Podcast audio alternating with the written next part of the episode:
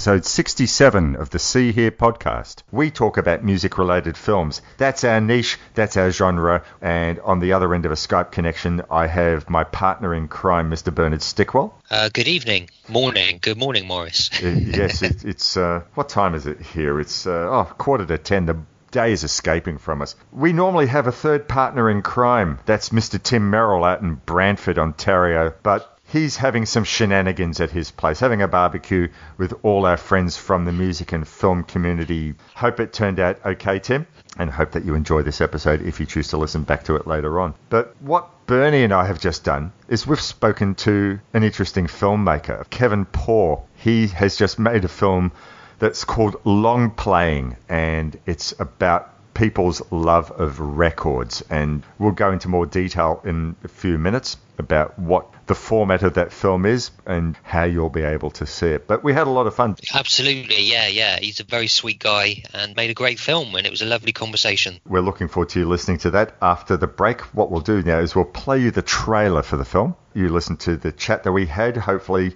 you'll be even more fascinated and will want to go out and search out the film. And then at the uh, end of the interview, Bernie and I will come back and we'll talk about what we'll be doing for next month's show. You're listening to See Hear.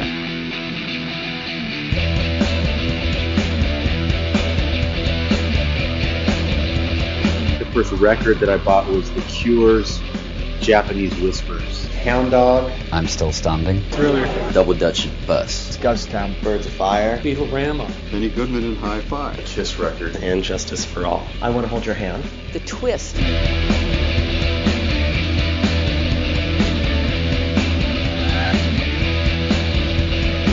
This was your yeah, first album? That was the first one that I purchased. I never will stop going to record stores. That's ingrained in me and one of the things I live to do. I think as long as you love music and your taste is evolving, your record collection is never complete.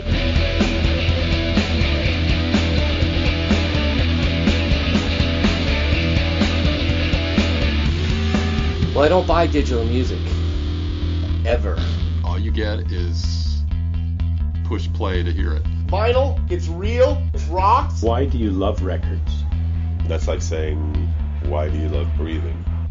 Welcome back to episode 67 of the See Hear podcast. Morris on this end, Bernie on that end, and then in the middle of us is director Kevin Poore out of, is it Los Angeles, Kevin? Long Beach, California. I mean, we're about 60 miles south of downtown Los Angeles. Ah, okay. Welcome to the show. You're somewhere in between us anyway. You're 19 hours, no, 17 hours behind me, so I can see into your future. You know, I was thinking about it knowing that you're in Australia and Bernie's in England, and I was thinking that you're drinking drinking a cup of coffee, and if he's if he's smart, he's got a pint in front of him, and I'm like in the middle. I, I haven't started my day drinking yet. Just a swift half before we started. I don't want to, uh, you know, lose clarity. well, and we're off to a flying start. We're here yeah. to talk with Kevin about his film that's being released this year called Longplaying, and you might have guessed from the title that it is about records. I'm not going to call it vinyls. That's for the new millennials who don't have the history. But we're going to talk about records and we're going to talk about his film Longplaying. So welcome to the show, Kevin. Oh, uh, thank you very much. Before we actually get into talking about the film, I want to talk about your podcast. And I think this is not just plug-a-rooney. I mean, it is a wonderful podcast, but I think that there is a direct relationship between your podcast and the film. It's called Nights at the Sound Table. Hey, everybody. Nights at the Sound Table. People who love music talking about about the thing. They love music. So, for the listeners out there who have not had the good fortune yet to uh, listen to the program, which has been going for what nine or ten years or something like that. Nine years, yeah. Wow. Right. So, describe a little bit about the format, and has it been the same format all along, and sort of what got you into doing it? Uh, nine years. The format is basically seven segments. One segment is a recommendation segment. Another one is a segment where I don't let the panel know what I'm going to ask them. And basically, what it is, it's a panel of three people and myself. I send the panel questions in advance, five questions. I get to ask you the question. What was the last great concert you went to? What was the best use of a song in a commercial? We've made it to segment four, which is entitled What? And the question is, what was the most recent music that surprised you because you unexpectedly liked it? They answer it. They don't know what what each other's answers are, and then I ask the questions streaming. Uh, actually, we stream it live. I ask them the questions on air, and then they answer, and it gives them all a chance to like rib each other or let each other know how what terrible musical taste they have, you know, stuff like that. I have a friend, Mike Stark, who opened a radio studio, a radio production studio, and we'd been friends since college radio. I was sitting around with him and a couple of my friends one night. We were drinking beers and we were started talking about music and he said this would make a great podcast. And that's basically the history of it. We started recording the first few shows. I would say the first 3 were just us free forming and that was fun, but it didn't really make much of a show. So I came up with this format basically around the fourth show which was to have a few people sitting around a table answering questions and then poking fun at each other. And we've been doing it for nine years. I was going to ask, did this show originate in a pub? And you've pretty much gone and confirmed that it was. Absolutely. The great thing about the show itself, I'll be perfectly honest with you, is that the studio is it has moved since its original place, but the original place had a bar next door to it. So we could pregame, carry a six pack over to the studio, and then carry on for there. So every once in a while, the shows would get a little loose by the by the final episode, but we we've always had fun, and there's ne- there's really never been a moment where it just got to be boring or strange. Maybe strange, not boring. Uh, like a lot of fun. I've been catching up on a few of the episodes recently, and I just love the idea behind this. What's your favorite song for a rainy night? Or I'm sure somewhere in those nine or ten years you've asked, what's your favorite baby making music? Yes. well, you know, actually now, nine years later, that has become the hardest part of the show for me. Everything else, it's rote, it's clockwork. But coming up with five questions for each show has become difficult because I run the questions by my wife before I ask them, and she invariably will tell me that I've asked that question before, and she doesn't, and she hates that. you haven't kept a database of every question that you've ever asked. Yes, I do. I actually have it, yeah. But when I'm under the gun and I'm I'm trying to come up with a question, I just type them in, and then I say, okay, what about this? And she'll say, you need to check, you know, and then I go search, and there it is. I've had children conceived listening to records. So, Kevin, we know about your background in podcasting and your love of music. I wanted to ask you, what's your history with film? Was this just something like, I need to make a film about my love of music and other people's love of records. I got my degree in journalism, and I'm basically a writer. I've written stuff since I was a kid. I continued to write through adulthood, through working at you know a couple of corporations, et cetera, et cetera. And at some point, I was working for DirecTV, which is a large satellite television company. I decided I wasn't going to do that anymore and I was going to make money as a writer, hell or high water. I started getting a few gigs. I, this leads somewhere, I swear. Okay. I started getting I started getting a few gigs, like touching up scripts for people. I actually wrote uh, music criticism for a couple of online music and stereo sites. I, I just did anything I could to make money. I got hooked up with a guy who was a filmmaker. And in getting hooked up with him, we hit it off and I wrote a few things for him. I actually fixed a couple movie scripts for him. I actually fixed a movie that he'd completed. So they went back and did some other recording for it. And in doing that, I kind of learned about filmmaking. Now, at the same time, my wife is actually in the film industry. She's an assistant director, and so she knows film. She's she's the real deal. So I became involved in the periphery of movies. I decided to see. Uh, it was really something that I wanted to try to do, which is to make a feature-length film for $8,000. And I actually did it. I raised the money. I got actors from the local university to act in it. I made this movie. It was completed. I decided to send it out to a few film festivals.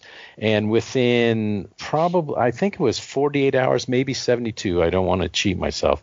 Within 72 hours of me sending it out, it was already on the internet for people to download. So I said, well, that's kind of lame. But at the same time, I learned that I could actually make a movie, and I did it. You know, I filmed it with uh, well with people. I had a sound crew, I had a camera crew, and then I edited it, and it, it's not great, and I imagine people would hate it, but I was kind of proud of myself. After I finished that, I was at the local record store for record store day and a friend of mine went with me and said what are all these people doing here? And i said well it's record store day. Everyone's here to buy records.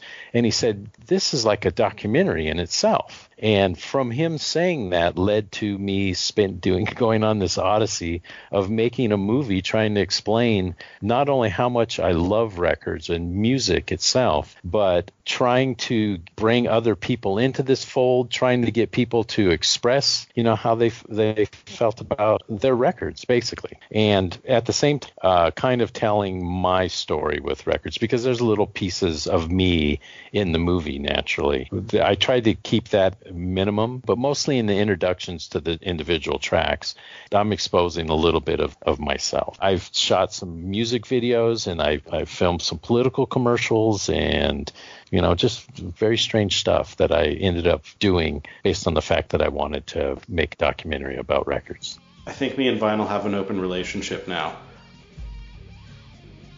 We used to be going steady, and our relationship has changed. We are still very good friends. This isn't the first time that we've discussed on this show films about records and love of records. We've sort of gone on both sides of the coin where there was a film that we discussed, or it was a documentary by a guy called Alan Zweig called Vinyl, and that threw scorn. There were no record collectors, there were all record hoarders. I don't know if you've seen that one. And on the same show, we also discussed a film called Desperate Man Blues about a fellow called Joe Bussard, or, or, um, or was it Bassard, who it, it celebrated his love and knowledge of 78s and old blues and country music, pre-war blues, pre-war country. So it was that show we discussed both films. So it was both records as a figure of disdain or record collectors as a figure of disdain and on the other side, the guy was not a record collector, he was an archivist. And he knew, like, out of thousands of 78s in his collection, he could tell you a story about every single one, about every single song. He knew the history of everything in his collection. And watching your film, it's definitely on the celebratory side of records because you've got all sorts of people. You've got record collectors, you've got musicians telling their story. So just to move it a, a tad away from the film, I think it's probably fair enough to ask you what was the first record you bought? I can tell you the first record that I owned is actually on my wall. I'm looking at it right now. It is The Ballad of Davy Crockett by Fess Parker. Born on a mountaintop in Tennessee, greenest state in the land of the free. Raised in the woods, so he knew every tree. Killed him a bar when he was only three.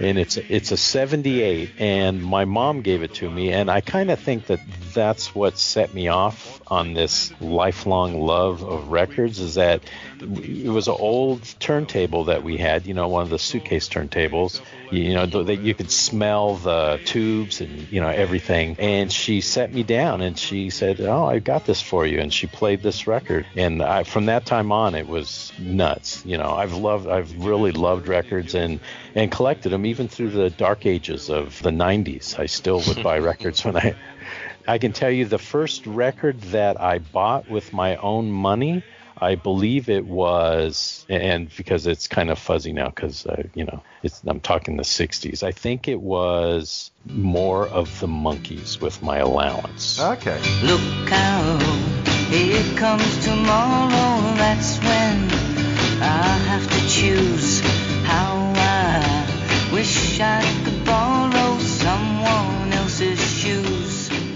It was either that or it was a 45 of the Bee Gees doing Words, the song Words. Yep. Okay, yeah. I think uh, you need to tell us yours, Morris, and then uh, I'll tell you mine. Oh, Okay. right on.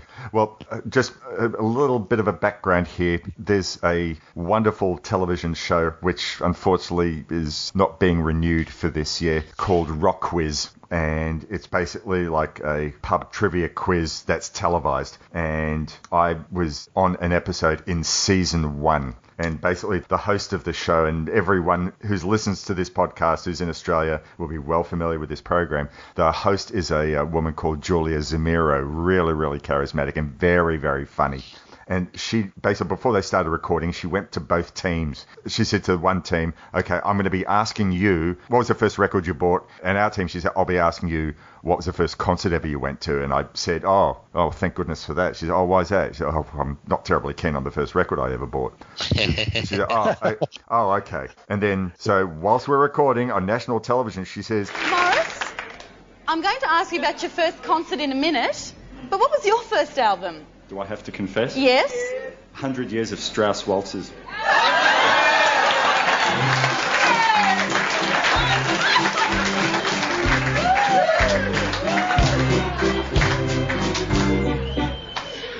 Seriously, Morris, what was the first concert you ever went to? I think it was 100 Years of Strauss Waltzes. not at all cool. But I liked it at the time. So uh, I'll say the second record that I bought was a four track EP. So this is back in 1975. A lot of records were deleted after a period of time, no longer had saleability. Beatles records never stopped being on sale. So I got a four track EP of Penny Lane, Eleanor Rigby, Strawberry Fields Forever, and Yellow Submarine. And I still have and treasure that EP to this day. Oh. That's the cool answer, but 100 years of Strauss waltzes, if I'm going to be honest.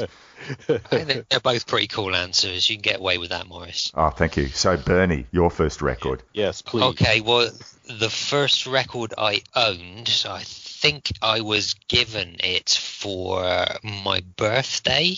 I don't remember how I came into possession of it. I know it's not the first record I bought because I was a little too young, but it was a 45, a 7 inch of The Funky Gibbon by The Goodies. Oh, that is a Oh. cool answer. The Funky Gibbon.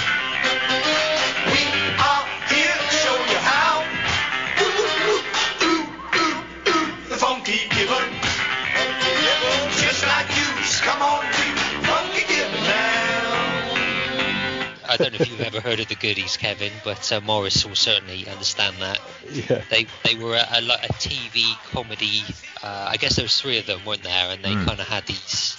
It wasn't quite like a comedy sketch show, but they would kind of just have these weird adventures every week. And yeah, they released a single called "The Funky Gibbon," and uh, that, that was the first record I owned. The B side was "Sick Man Blues," I remember as well. I remember that. Oh, yeah, I remember that very well. the first record I ever actually bought with my own money, again, it was a 7 inch, and I'm pretty sure it was Don't Stand So Close to Me by the police. Right Oh, very cool. So that would have been what, about 77, 78 maybe? Maybe 1980 by that spot because I'm pretty it sure really? I was in. I think it was Maybe it was, 1979 when I first remember hearing "Message in a Bottle." And Oh, it must have been, "Don't Stand So. Close to Me" came after that. So um, That, that makes sense. I would have been about nine years old, so that makes sense, yeah. If you'd like, I can tell you a quick story that will explain exactly how my record addiction has played throughout my life. yes, please. Sure, yeah. I was young enough where my mom would still walk me to school sometimes. You know, I was almost really good with crossing the street at lights. I decided that I wanted the Beatles White Album because I found out about it and it was very exciting to me. Well, I was also young enough that my mom kind of frowned on the White Album a little bit based on what she had heard about it or what she'd heard from it. But I decided that I really, really needed it. So on one Saturday, my mom was doing the laundry and hanging it, you know, out back and running around doing things. I broke open my piggy bank and I had, I li- literally had a piggy bank. I broke it open and took all of the money out of it, and I walked to the closest place where I knew they carried records and purchased the White Album. And uh, actually, I was a little short on cash, but the lady at the counter actually paid for the rest of it, which I think turned out to be maybe 37 cents or something. And then I walked home and broke open my little white plastic turntable and was listening to the uh, White Album when my mom came in and discovered that I had done this. And I, I hate to say that she did take it away from me a couple of days, but then she gave it back to me, and um, I still have a copy of it. So Kevin, I just want to ask: Have you been reading my diary? Diary because apart from the fact that my mother didn't take the record away from me, that is exactly my story. I broke open my piggy bank because I wanted the White Album more than anything. And Are you kidding? I'm Are not you kidding? No, I'm right down to the fact that I went to the store and the album I remember was eleven dollars ninety nine. That shows how long ago that was. And I had eleven dollars eighty four, and I'd gone and poured in all the five cent pieces and ten cent pieces on the counter, and I was fifteen cents short. And just because they wanted me to understand the value of money, they let me take the record home, but they said, okay, Morris, you have to come back next week and pay us the other 15 cents. But I took it home, and I think a week later, my mum opened up the tin where I kept all the money in, so to encourage me to put it into the bank and save it. And she woke me up and said, What happened to all your savings? I bought the White Album. You what? So, that is that I I have to say that is remarkable. and it's the same album. Look, the fact that you know we had parents who said, "What are you doing, wasting your money on records?" is, I'm sure, a common story. But the fact that it was the White Album, Kevin, that is Twilight Zone material. Yes, That's, that that's is- pretty that is freaky, isn't it? Bernie, do you have a similar story? Unfortunately, I don't know. I said I don't even own a copy of the White Album. Well, not the White Album, but do you have an album that your mother? What are you doing, wasting your money on that? And you broke open the piggy bank to get. No, see, I, I used to do that with comic books. I didn't really do that. Strangely enough, I when I first started really buying albums, it wasn't albums, it was cassette tapes. And my mum had bought me this little cassette player, you know, one of those old school ones with the push down buttons on there. Hmm. So she bought me that, and I think it was an album or a cassette by Adam and the Ants.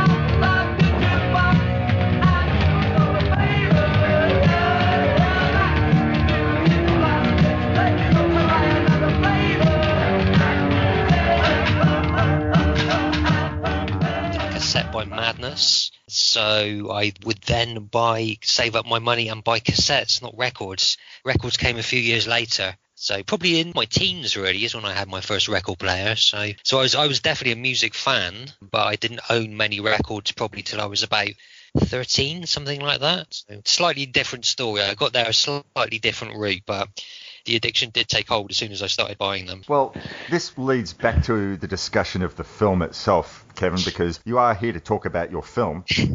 Oh yeah, yeah, yeah. Which, which, for the listening audience who may have forgotten about that, it's called Longplaying. Yes. You have a lot of people talking about their origins of record collection. And let's just sort of talk for a little bit about the structure of the film. Uh, we were doing this before we started recording, but the film is a talking heads type of film and no David Byrne jokes.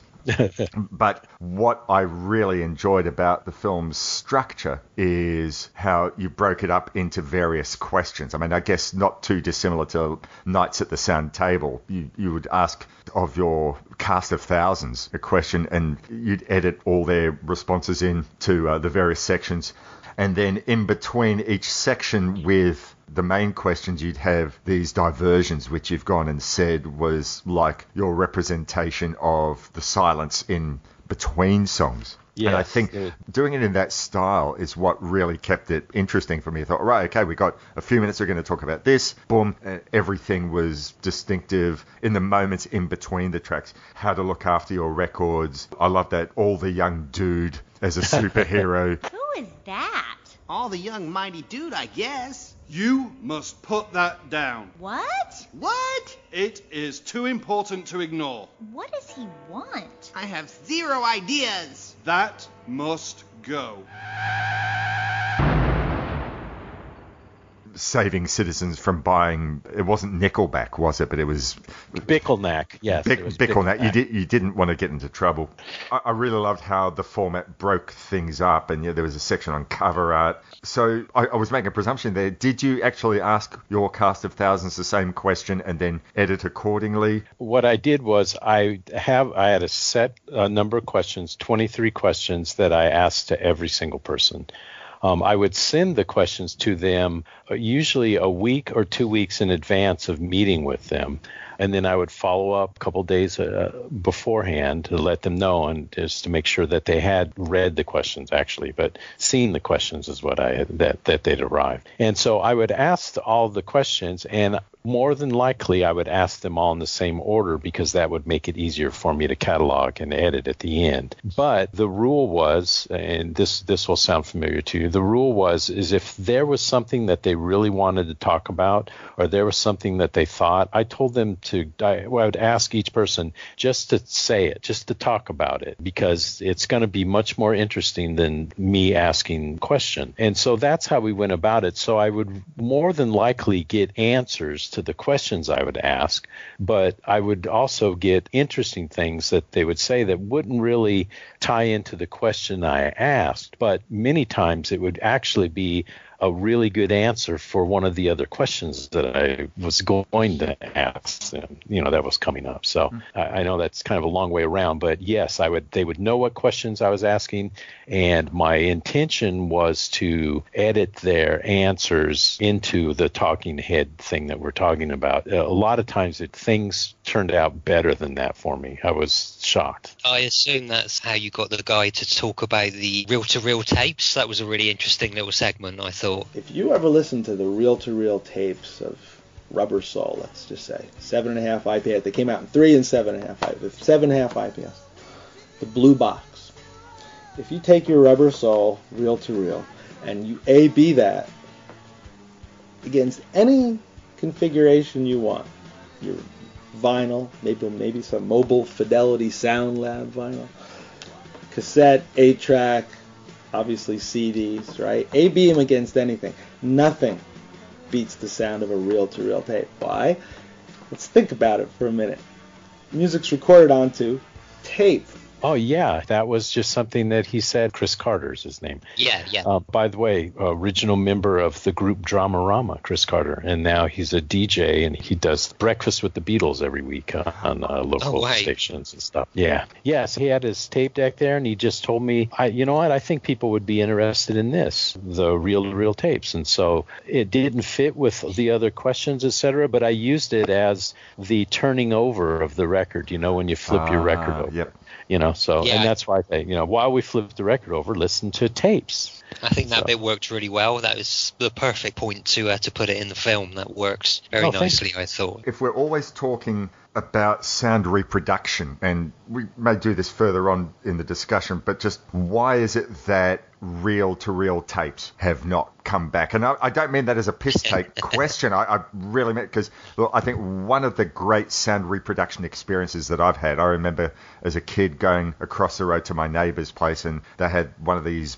fancy Danish hi-fi stereo systems and they had a reel-to-reel and I think I heard Strawberry Fields as played on their reel-to-reel and some really schmick high-end reel-to-reel tape deck, and I think it's possibly to this date, I think one of the greatest sound reproduction experiences that I've had. But for all the fact that everyone talks about, oh well, records sound better, and we'll have that discussion as well. Do you think it's purely about it never had its day? Yes, I think that is exactly it. It it was a real niche and there were people who collected you know had really high end machines like you said and they would buy the tapes and listen to them and play them i had a friend that was one of those guys and they just sounded amazing but it's just the manufacture of the tapes you know it would take longer to make the tapes themselves it's even more drawn out process than pressing an album I think that was really it. I think that if it would have been a simpler process and maybe if the machines would have been, you know, a little bit less expensive, it, it might have taken off. And just to add to that, Bernie Grundman, world famous mastering engineer, he owns a company that does it. He, he's done so many albums, Hendrix albums, Joni Mitchell, you know, you can just name anybody and he's done these albums.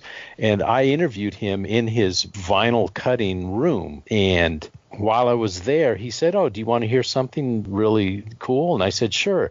And he went directly from a master. There's a point to this, by the way. He went directly from a master tape into his lathe, and he just cut uh, one side of something. And he said, "Okay, I would just stand here, and I'm going to play the lathe cut version of the of the record, and I want you to stand here and listen to it." And he put it on, and at the time, it was a new Foo Fighters record, and I cannot begin to explain to you how amazing and beautiful it sounded standing there. And that was one generation away from the master tape. And when they made the reel to reel tapes, they were one generations off of master tapes. And I think that that is the real reason behind those tapes, those original versions of the tapes sounding so good is that they were so close to the original source and the sound was, you know, replicated so well that it didn't matter what it was. Strauss waltzes, people were going to. now you're torturing me. I guess but, you can use the analogy of uh, kind of photocopy of a photocopy, can't you? It's when it moves to the next stage, as it were, it's going to lose a certain amount of detail and clarity and, and so on. Even if it's a, a minuscule amount, it's, it's not going to sound as good as that original recording, is it? Not ever. Yeah, exactly. That was my ramble about tape. We need more rambles. We love rambles. You've worked out we're fans of the ramble, particularly Jack Elliott. I got the blues from my baby, let me buy the San Francisco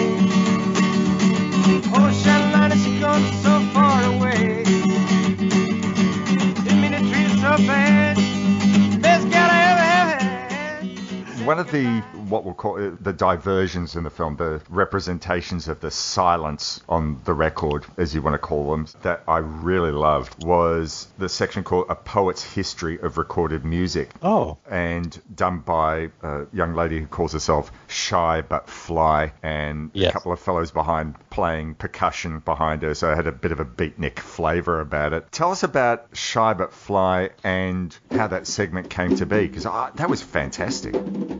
Every masterpiece starts with a dream.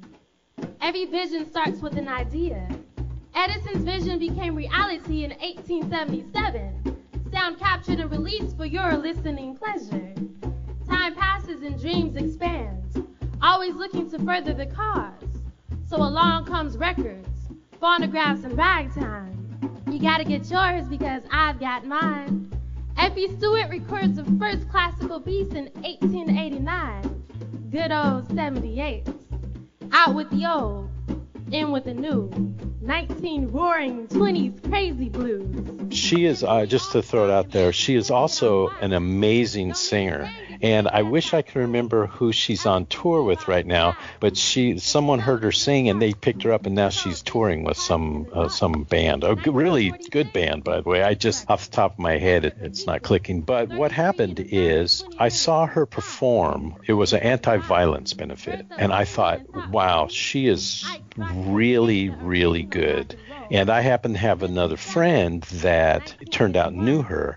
And so I got her number and I called her and I said, I think this would be something that uh, you could do really well and I would be really interested. And what I would like to do is allow you to tell this history recorded music however you would like to. The only thing I would do is I would like to give you a number of points that I think are important in the recording, in the birth of actual records all the way through to now. But everything else in between is whatever you find to be interesting. That was the only limitation I put on her. Didn't care how long she went or tempo, anything at all. I just wanted her to hit those 10 or 15 points. And we filmed it twice. And that performance, there, I think there's only one real cut in that performance. And that's just an insert shot that I hope that you guys didn't see. I have to go back and watch it again now.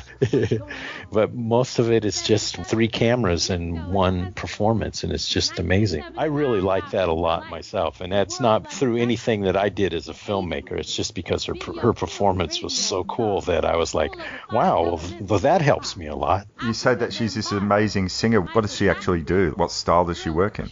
I saw her front a blues band. She sang blues. I saw her sing basically some R&B, and I seem to remember her doing like a classic rock song at some point.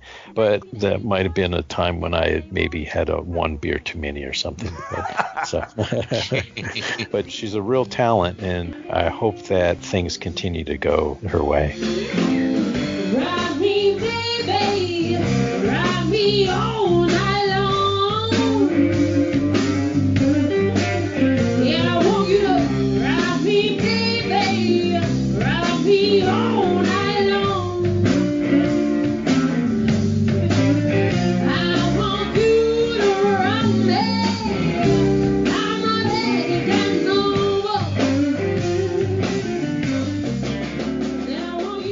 There's a, a number of kind of vinyl and record collecting type documentaries around at the moment or over recent couple of years. And i think that they seem to be a little bit more specialist and niche in that they tend to be about the specifics of collecting or what have you. And what i felt with your film is that it takes a more general approach to the idea of records not just collecting but you're kind of putting across why records are important to people what people get from not just the, the sound the music but the format itself itself your film works very good as a primer for people who aren't necessarily collectors or even that aware of vinyl and the history of vinyl. I was wondering, did you have a, a sense when you were putting the film together, or did it just come together in in that way? That's an awesome question, by the way.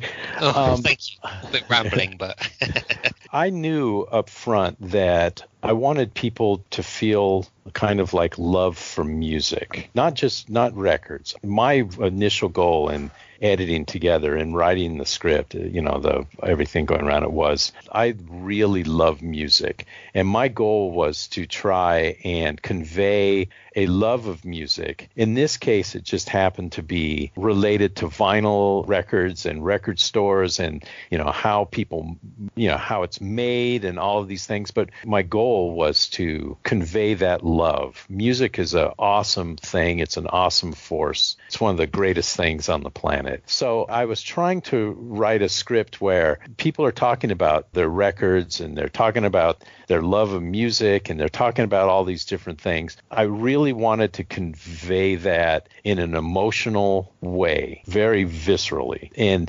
have the thing that they're seeing, the things that anyone watch it watches the movie, they see it as here's records, here's the artwork, here's this, that, the other piece. But overall, what I was trying to do is say music is powerful. Music dr- can drive good in society and love and all those hippie ideals, whatever you want. You know what I mean? So when I started writing the script, I had an idea that I wanted people to whatever it was, I wanted them to kind of feel that love that people have. And it, in this instance, it just happens to be conveyed by people who write, record, play, sell, collect, anything that having to do with music. So I hope that wasn't too rambling, but that was my ultimate goal in, in assembling the movie.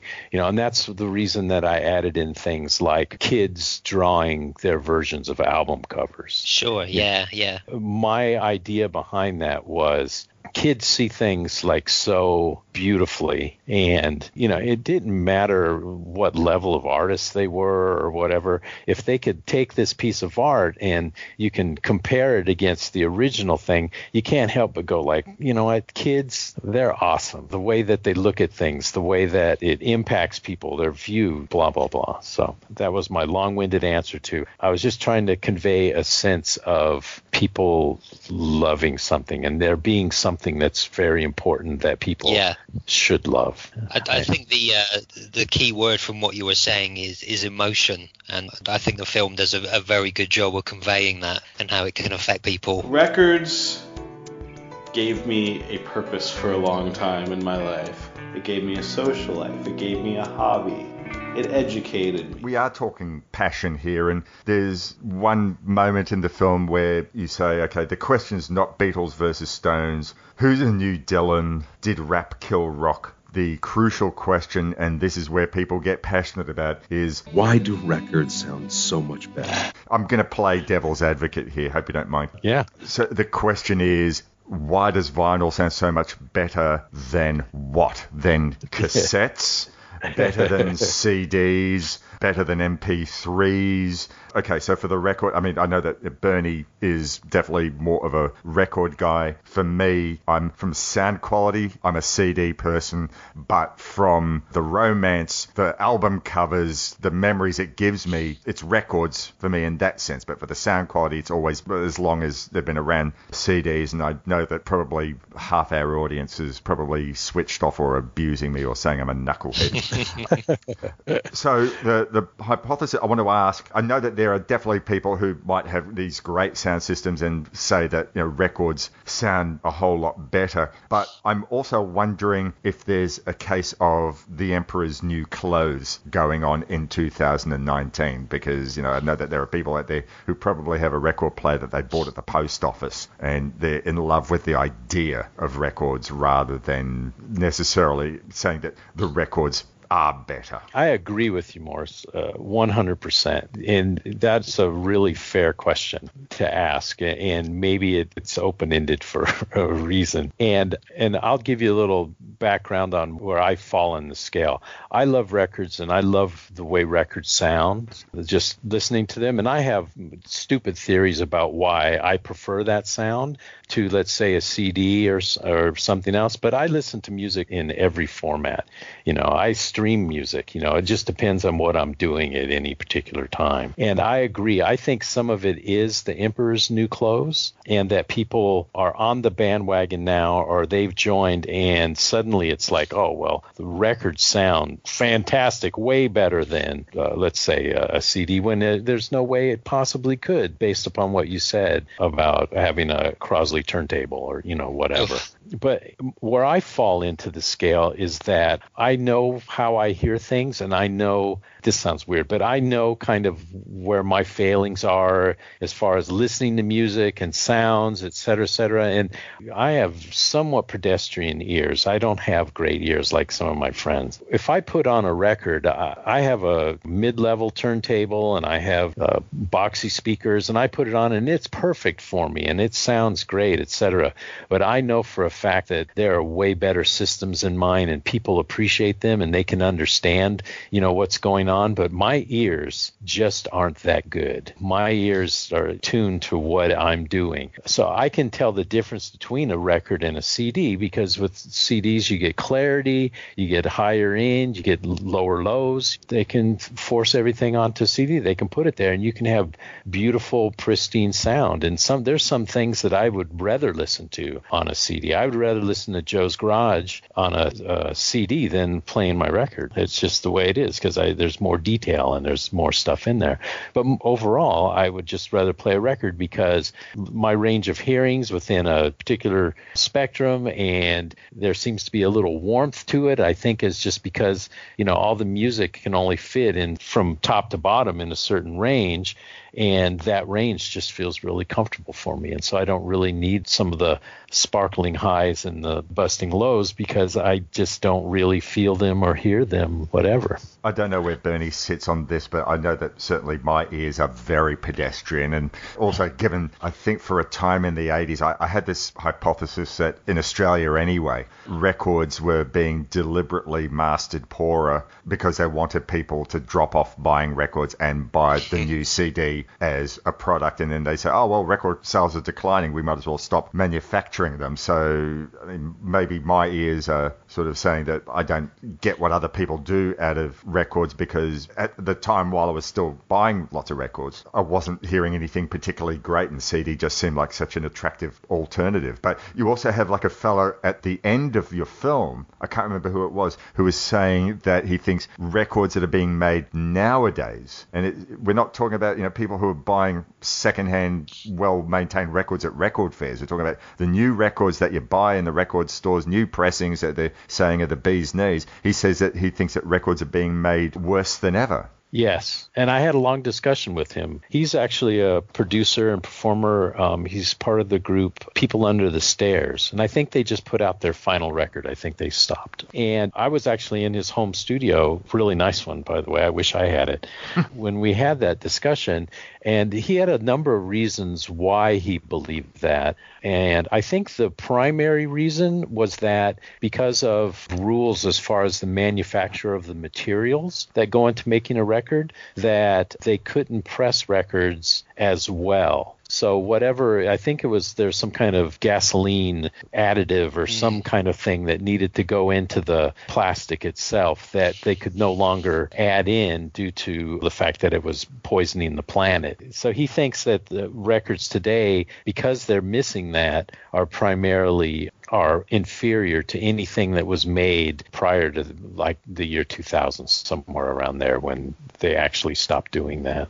I think, like uh, both you guys, I, I have fairly pedestrian ears as well. Tend to buy and listen to mainly vinyl, but I, I certainly I own hundreds of CDs. Like you said, Kevin, I'll happily stream things, listen to MP3s. It's interesting. You, don't hear a huge amount of difference unless you've got a, a super top end expensive hi-fi system you know a poor stereo a cd will sound better on a poor stereo than vinyl will on a poor stereo don't really know what i'm getting at there but uh, yeah. Yeah yeah uh, and i think as well a, a, lot of kind of hi-fi nerds and people who are actually into the machinery that you listen to your music on as it were kind of get lost in the process of listening in a way. It's almost like they're not listening to the music. They're trying to spot the differences in how the music sounds and try and detect certain frequencies or what have you. I don't know. I think sometimes people like that are kind of missing the point a little bit. But to share a story, I'll, I'll tell it really quick. Uh, one of the people I interviewed for the movie was a really, really nice man who had made an awful lot of money. I mean, a lot of money, right?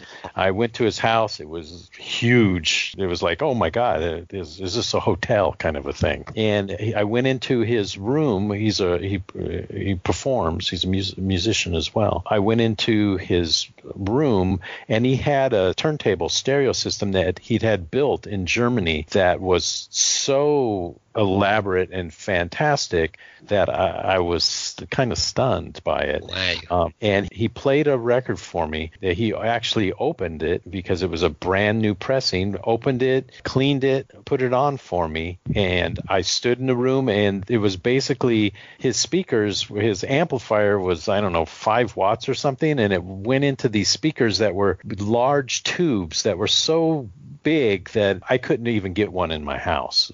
Hey. And um, I stood on the other side of the room and he played it for me, and it sounded really nice, but I didn't want to admit to him that I could not really tell the difference between that and me sitting on my couch. Get out those old records, those old phonograph records, the ones we used to play so long ago. I think you, you kind of get used to listening to music on your own system, your own equipment. So that just kind of that settles into your ears, doesn't it? And then that's how you're used to hearing things. We're all gonna come at this from a slightly different angle. I was discussing with Bernie before we dialed in to you, Kevin. He seems to be a talking head in quite a few documentaries nowadays. But Keith Morris, who you get in your film, and I was Yeah. really happy to see him there. And whilst you're sort of going through all these people are saying, oh, records sound better and this, and he's basically saying what we're here saying now, fellas, it's about the music. I don't care what I listen to it. Yeah, sure, I love records, but Mhm. you know, I love music. That's what is the most important thing. I guess the message, not the medium. And Exactly. Well, it's interesting. You were talking earlier, Morris, about the uh, the film we covered a while ago, Vinyl, Mm. sort of obsessive record collectors, and that that was a really good example of. I mean, it was basically it was a film about obsession. It wasn't a film about music. It was a film about people who were obsessed with collecting and owning things. I wonder how much or how much time those people spent actually listening to the records they were amassing, whether it was more just about the obsession of amassing those kind of things. That's kind of like Keith Morris was saying. It's easy to get lost in the obsession of acquiring things and it's when it all comes down to it it's about the music it's about the song so however you're listening to it and you know whatever you're buying it it's it's all about that song when it comes down to it Scott Holiday from Rival Sons said in my movie, it's the format that's appropriate to where you're at, you know? yeah absolutely yeah You know, and I, I'm I'm a big proponent of that. As long as I can hear music, as long as it's playing, you know, I'm good. You know, I just happen to prefer records, and I enjoy, you know, everything about the crusty smell and reading the liner notes. You know, when Yeah. you get older, the liner notes start getting smaller and smaller, so it, the 12-inch format is uh, it really helps. I'll send you a link to this film, Vinyl, directed by Alan Zweig. I think actually the whole thing's on YouTube and it gives you another side. I mean, I wonder if you'd watched this film before making your film, whether you would have made it. Cause, Yeah.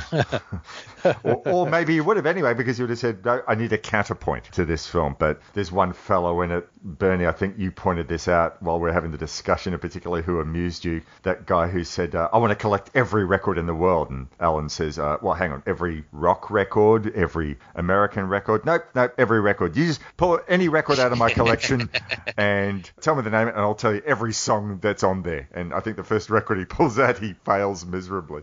Yeah, yeah. Yeah. Yeah, that guy was hilarious. Yeah, for all the wrong reasons. So Indeed.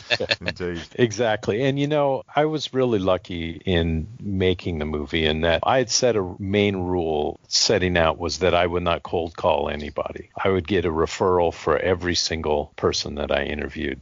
And so it was a large connected group of people who every single person in my movie is somehow connected to someone else in the movie. Okay. Um, and overall, they turned out to be like warm, gracious, helpful, funny, brilliant in many ways. People who are brilliant in different areas, but brilliant. I have to say that I was kind of spoiled by doing this and the fact that it was really a pleasure for me not only to get to invade these people's lives and ask them these questions, but just uh, listen to people who really love music talk about music and their record collections and everything that goes into it. And the knowledge that people would have not only about artists and about recording, et cetera, but all different aspects of the music industry. You know, there were musicians giving me lessons on, as we were talking about earlier, mastering or pressing, why it was really good to be um, uh, to get records from the front of a run and instead of the back of a run. I was extremely happy and still grateful that I was able to do this. I, I know it it sounds weird, but as a person making a movie, so far I've had a blast doing it, and it's been a really great experience for me. I got a stack of records here, a stack of records there. I got records scattered all over everywhere, but I'm looking for one that I can't find. The one where the guitar plays so fine. Cause that's the only song that my baby likes to hear. So, how many people that appeared in the film were already people that you knew, and how many of them were people who the first subject would say, "Oh, you really got to speak to this fellow or this lady"? Rough percentage. How many of the people in that film did you know going in? Um, I probably knew five of them, and I Oh, ended wow. up and I ended up interviewing a little over a hundred different people. It was really great. I mean, I I have to say that I got interviews with some people. For example, Keith Morris. I got an interview with him because my wife was working on a television show that was starring Christina Applegate, and her husband is a musician, and and her husband like turned us on to people, and sometimes I would get referrals to the same person from two or three different people, and I would figure.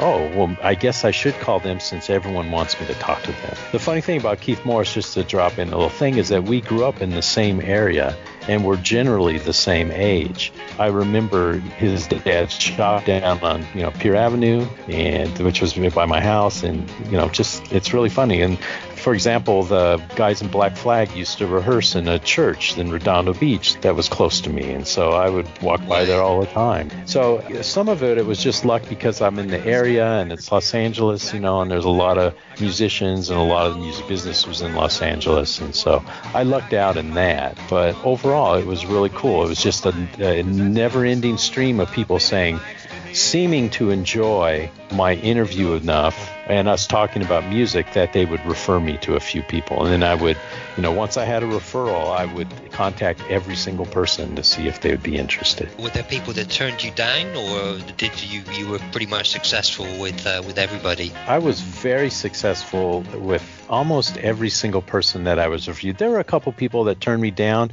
And then the cool thing was that they most of the time it wasn't because they were uninterested in talking about music or their record collections. Because almost every single person I talked to owned a record collection, whether it was 25 or 80,000 records. Most of the time when people couldn't do it, uh, it was because they were going on tour or their calendar was backed up for a couple months and they said, I'll schedule something with you, but I can't promise that I won't have to cancel on. You know, that kind of thing. One funny thing is that there's one person that flat out turned me down, and he was a guy who was referred to me, my friend referred to him as the bootleg king.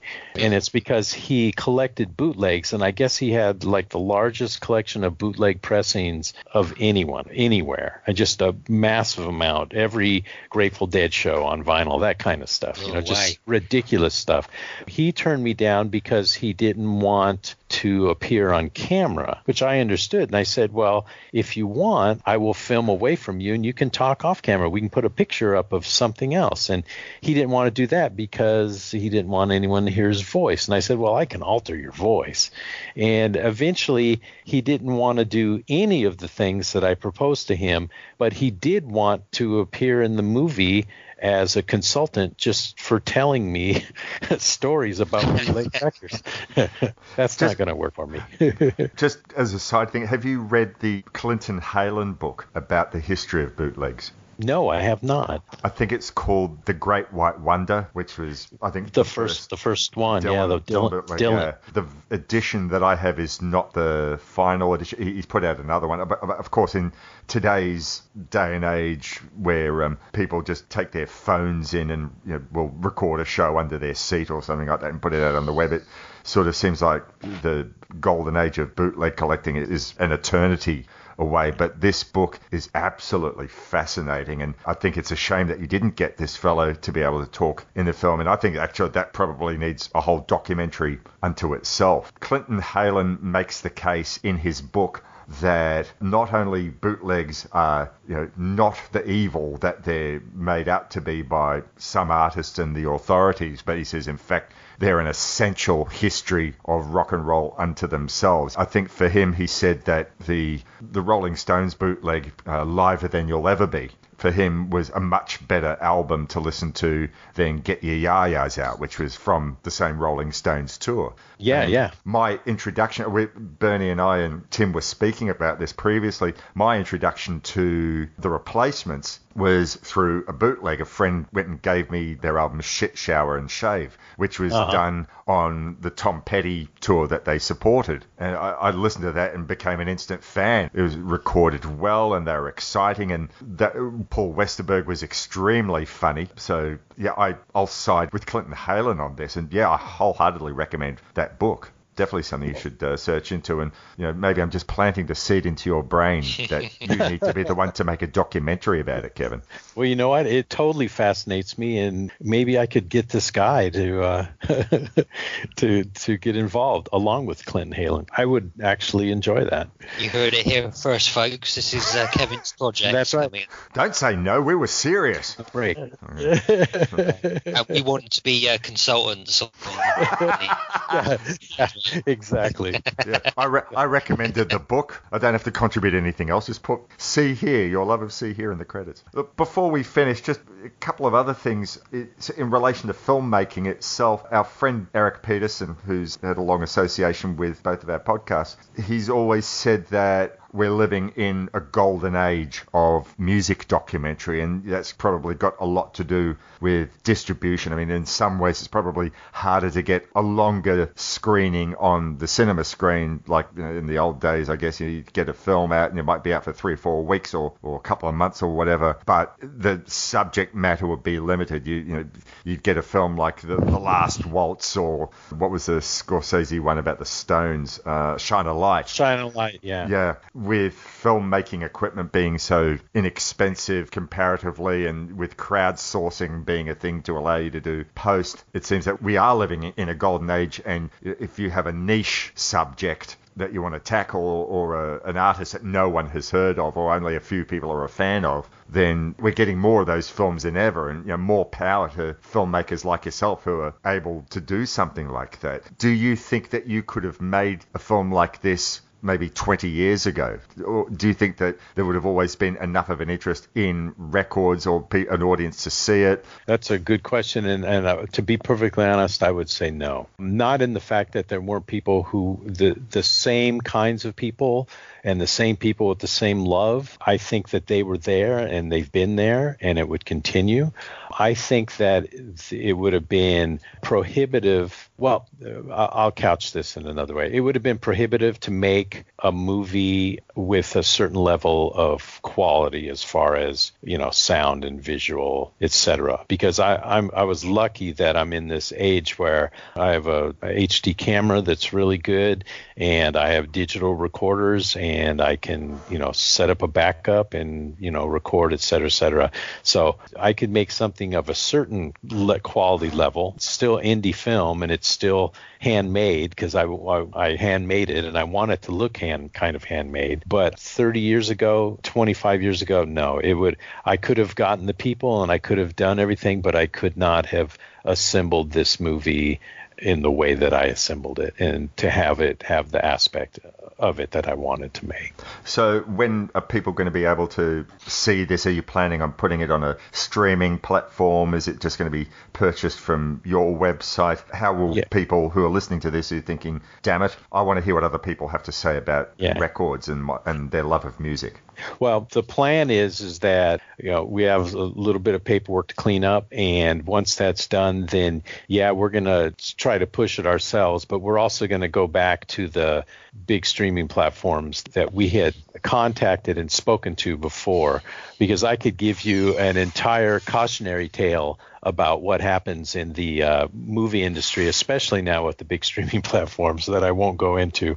But we're going to go back to them again and to uh, uh, see uh their interest in putting this up on their platform. So hopefully you, by the middle of December, we're going to have everything ready so that people can uh, watch this however they want to and whenever they want to. Otherwise, if all that fails, you know, and there's always a possibility of that, then at some point I'm just going to put it on YouTube and tell everybody in the world, watch my movie because I would rather you get something out of it in watching it than end up being beholden to uh, some company or some other people. I'm like that. Well, please let us know uh, if you do get that mid-December release on whatever platform, and we'll definitely be plugging the shit out of it. What's happening with Nights at the Sound Table? You were taking a bit of a summer break. You're coming back fairly shortly. Yes, we'll be back in the middle of September. I'm re-energized and I'm very excited uh, by it, and that, that's that's basically it for nights. So people out there who want to hear the show, that'll be available on the usual podcast platforms, iTunes or what do we call it now, Apple Music or or the like. Yeah, whatever it came, whatever it turned out to be. so it is, and it, for for the listeners out there, it is Nights as in N I G H T S, not with a K. Yes.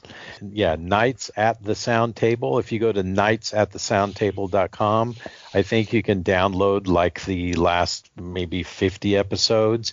And there's also a page on that site where you can listen to us uh, stream live and you can like us on all the various social media platforms, and I always announce the shows on them. That's basically it. Oh, you can also go to NATST, that's Nights at the Sound Table, natst.rocks, and it'll take you to the website.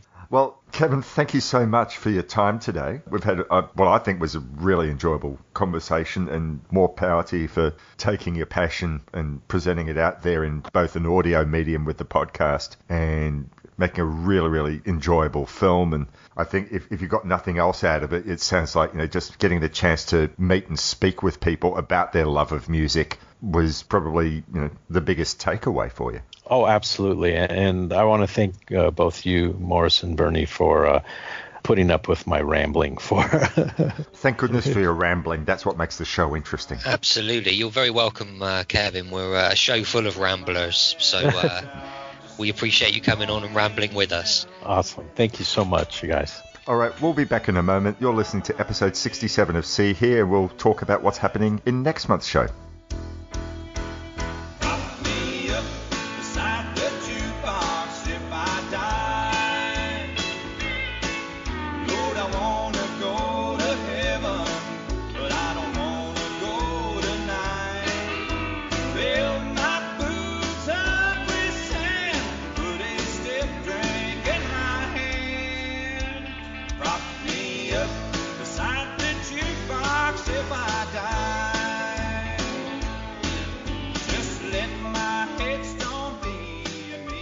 We hope you enjoyed that chat as much as we enjoyed having it. Kevin was a terrific guest, and heads up, we'll be inviting Kevin back just as a film lover, just as a music lover, to talk about a film in the future because we're always up for fellow presenters. Yeah, we're going to hold you to that, Kevin. You're uh, you're coming back whether you like it or not. Mm. We know where you live, Long Beach, California. That's it. So we know your Skype name.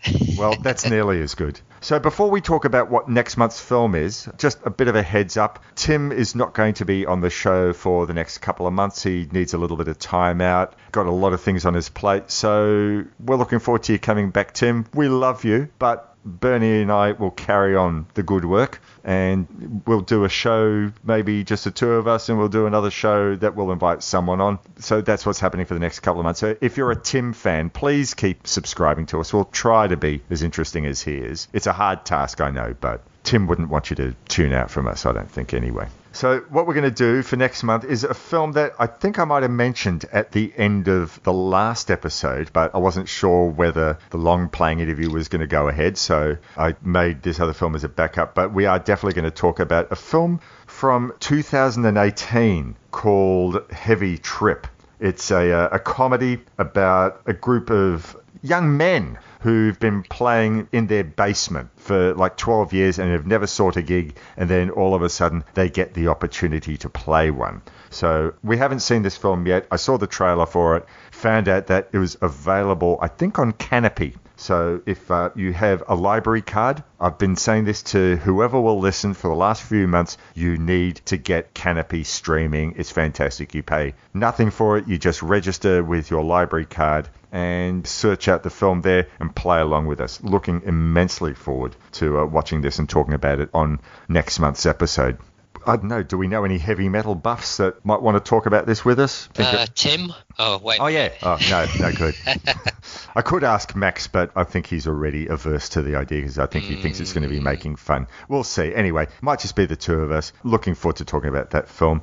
If you want to join the Facebook group and talk about films that you've been watching in a music vein, then you can go to facebook.com forward slash groups forward slash See Hear. That's S W H E A R. If you want to find multiple ways to listen to us, we're on Spotify, we're on Stitcher, or we're just on the website, seehear.podbean.com. If you want to send us an email, the old fashioned way, but a way that I really love, you can write to us at seehearpodcast at gmail.com. Don't forget, we are on Instagram as well, See Hear Podcast. So uh, look us up and follow us. Indeed. Looking forward to uh, seeing what photos you put up this month. Hopefully, a few more than last month. Okay. I'd say part of the fun of uh, being following us on Instagram is waiting to see whether I actually post anything or not. So You are duty bound to post at least one photo. I'd prefer. Oh, I do at least one. Okay, good. Well, so uh, let me guess, Lee, a photo, uh, I don't know, of a record? Uh, well, well, you'll have to wait and see this month, or well, you won't because you're not on Instagram. But perhaps I'll tell you. Yep. Uh, Maybe I put up a photo of a cassette or something like that. There we go. The struggle is real. Kids today, they don't understand about what we used to do to repair a cassette with a pencil. With pencil. Yeah. Jeez. Yeah. All right. Well, Tough times. Indeed. So until next month, be nice to each other. Listen to lots of records. Listen to lots of CDs. Dare I even suggest it? Find an old reel-to-reel machine. Look up for one on That's eBay. what I was going to say. Mm. Oh, Break out the old Revox and listen to the uh, the reel to reel. Yeah. but most importantly, as what's come out of that conversation, is just listen to music. It's not about the system of delivery. It's about the music. That's what we think anyway. Amen. So until next month, look after each other, and we'll speak to you um, in September. We'll ha- we'll lay a real heavy trip on you. All the best. Cheers. Take care. Bye bye. I got Willie Whalen and Woody Guthrie, Jimmy Buffett, I love it, and Bobbie Gentry, Jerry Jeff, Bob Dylan, Donnie Fritts, and Dead in the Doors, Patsy Cline, John Prine, and more. I got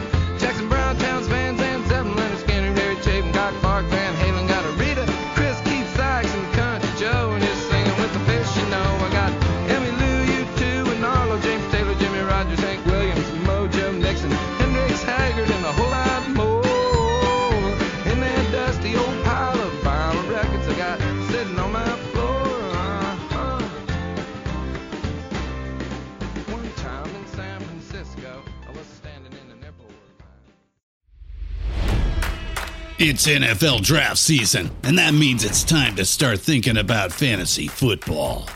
FantasyPoints.com features industry leading experts and prognosticators using proprietary hand charted data to help you score more fantasy points. FantasyPoints.com is the place to go for whatever kind of fantasy football you play. Whether you play fantasy football, daily fantasy sports, or do a little bit of everything, Fantasy Points has the meticulously researched content to guide you to victory.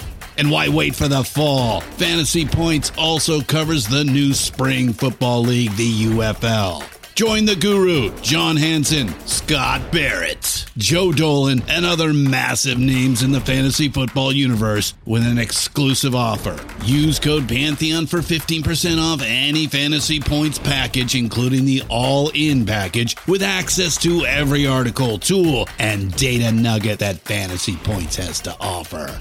That's fantasypoints.com and code Pantheon for 15% off at Fantasy Points. Fantasypoints.com. Code Pantheon. Score more fantasy points.